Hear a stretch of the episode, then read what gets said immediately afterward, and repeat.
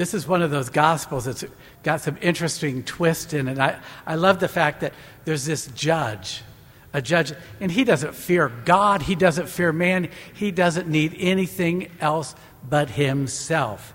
And then you've got this simple widow woman who says, All I want is what's just. All I want, which is just and good. She wasn't asking for extra money. She wasn't asking anybody to come in and mug the judge and take his money and bring it to her. She wanted to do it the right way.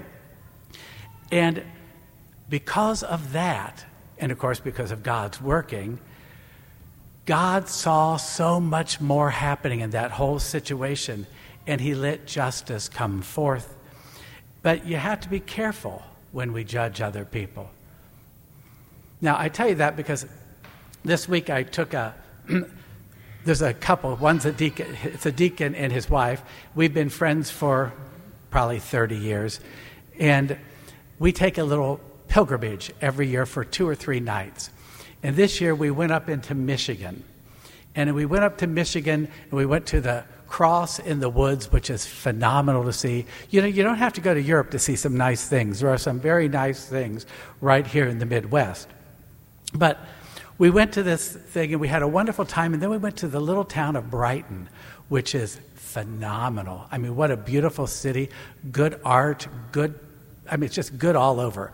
If I'm going to leave Carmel or Indiana and I'm going to go anywhere, it's probably going to be Brighton. I was that impressed with them, okay? Um, and there was, we were standing on the street corner talking to, to our, each other, waiting for the light to change. And this young lady came up and she said, Could you answer a question for me?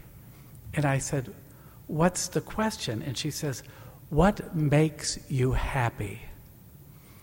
And we all kind of looked at each other. The three of us were like, Who is this person? I said, Well, what are you doing this for? And she handed us all a little piece of paper.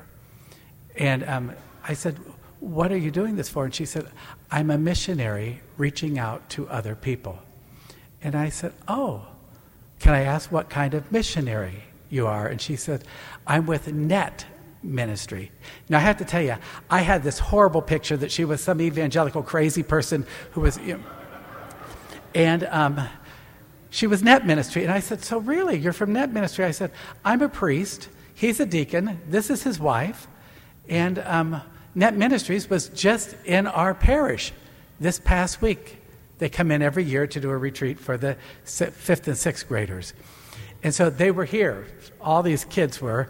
And she said, where are you? And I said, Our Lady of Mount Carmel in Carmel, Indiana. She starts writing it down. She says, I got to call them on my way home. She was absolutely lovely.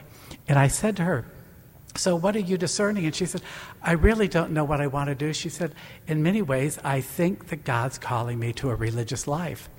And I said, Well, what do you want to do? Do you want to teach? Do you want to nurse? What do you want to do?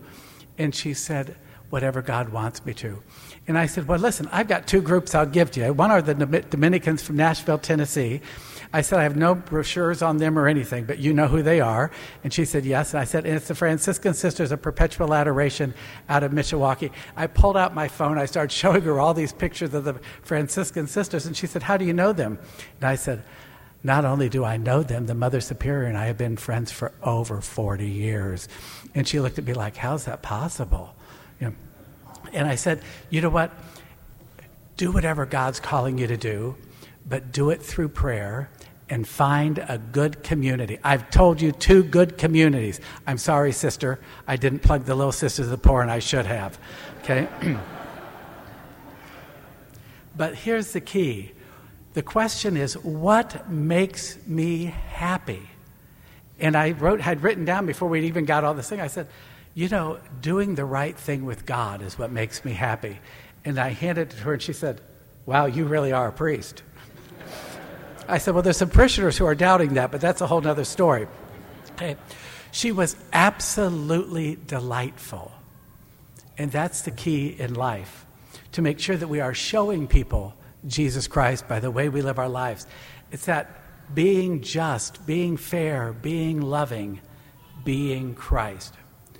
Be careful with who you judge in this world because we never know who they're going to be next week or where they're going to be the next week. And the challenge is, is to make sure that we do things as Christ did.